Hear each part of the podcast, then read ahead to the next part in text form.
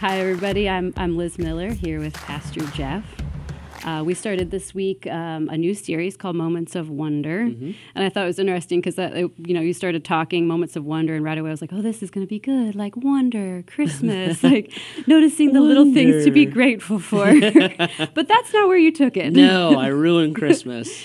So you started off by talking about Joseph and um, how he didn't understand the full plan. He Yeah. didn't understand why God would allow this unique story to be his story.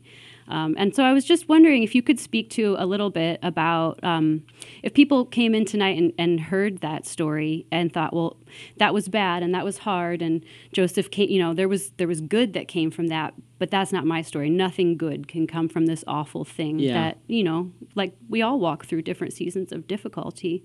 So if you wouldn't mind just kind of talking about that. Yeah, so the yeah, so the series is moments of wonder. To say it the way you said it, um, are also moments of wonder. Like I wonder, I wonder what you're doing, God, and how do I take a moment of wonder and turn it into a moment of wonder, where I see God's goodness and, and love and all that. And I think that idea that you're alluding to, it, that I'm different. You know, my circumstance is so unique or so bad or Bad. so Yeah, tragic I think that's what I'm thinking. yeah that that god could never redeem it um, first of all i just be careful with that like i i call that fatal individualism where, where we're we're so convinced that what we're going through is so unique that no biblical principle could ever apply to us That's humbling to hear. I'm not gonna like that's hard to hear. That Yeah. like, yeah, just continue. Well it's our it's the same rationale that we use to discount scripture Mm-hmm. right so the reason that i don't have to do that is because of my individualism yeah, And the reason that that promise or that uh, God's direction doesn't apply to me is because Mm-hmm. of my individualism, and that's just not true, right. right? So you kind of we talked about how to turn a turn a moment of wonder into a moment of wonder, I have to kind of start with a bended knee, and it's kind of that, mm-hmm. right? That whatever I'm going through, no matter how traumatic or tragic, I am not outside of God's plan or God's hand.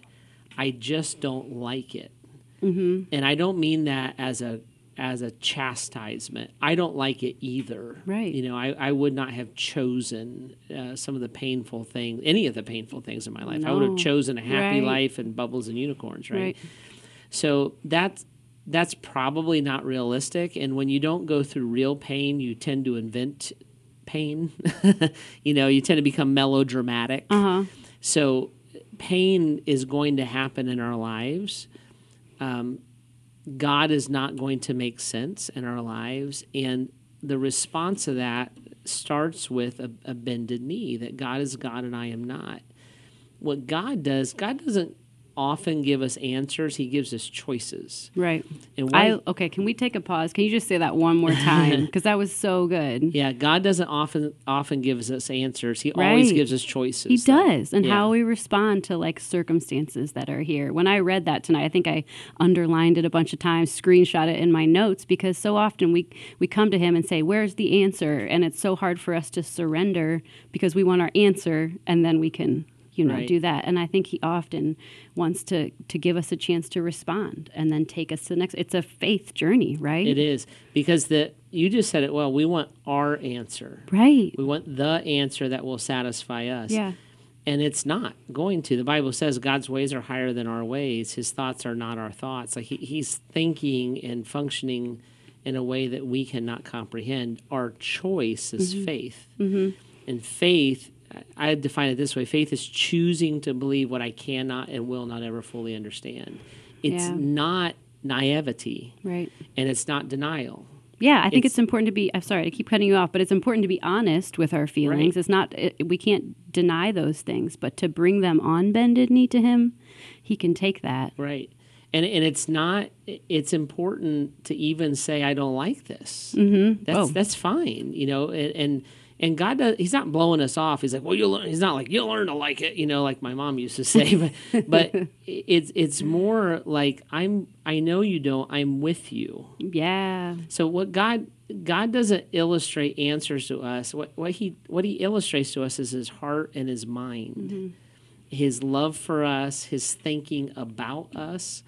but he doesn't lay out the de- there's not a, a verse for every detail of our life.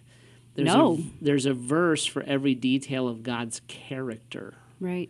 Right. So when I'm learning the scripture, somebody called it. Uh, somebody used to say that the Bible is basic instructions before leaving Earth. That's a Yeah. terrible description of the Bible. It's interesting. The Bible is a uh, autobiography of God's heart. So if you want to know God's heart, God's personality, God's mind, that's what the Bible is revealing, Mm-hmm. and that's what we're trusting. So when we look at promises within the Bible that say something specific, like I'll never leave you or forsake you, Mm-hmm. that's all in the context of his heart and his mind. And then it's like, oh, I, w- I will do that. Just like he didn't leave David in the lion or Daniel in the lion's den, and he didn't leave David on the battlefield, and he didn't leave Shadrach and Meshach and Abednego. He won't lead leave me. Doesn't mean that I'm David or I'm Daniel. Right, right. It means that God is God. Right. And whatever my lion's den is, whatever my trial is, he's going to be with me in that. So I think it all starts there somehow. Like we position ourselves right before God And surrender. and surrender. And then we will, when we do that, we see God's love and faithfulness. And would you say that takes some time? Like, is that like I bend my knee and a week later I'm like, oh, I get this now? Yeah, I think I think uh, I think it takes some time. I think it takes a habit, and I, and I think it takes almost a determination. Mm-hmm. You know, so it, it's not going to be our instinct. It's something that that the Holy Spirit's going to have to do in us. Right. And, do, and like, where, how do we, I think it's important to, to note bringing others alongside us Mm-hmm. if we feel like our faith is not strong and we cannot stand to, to admit that to people who can help us stand strong Yeah.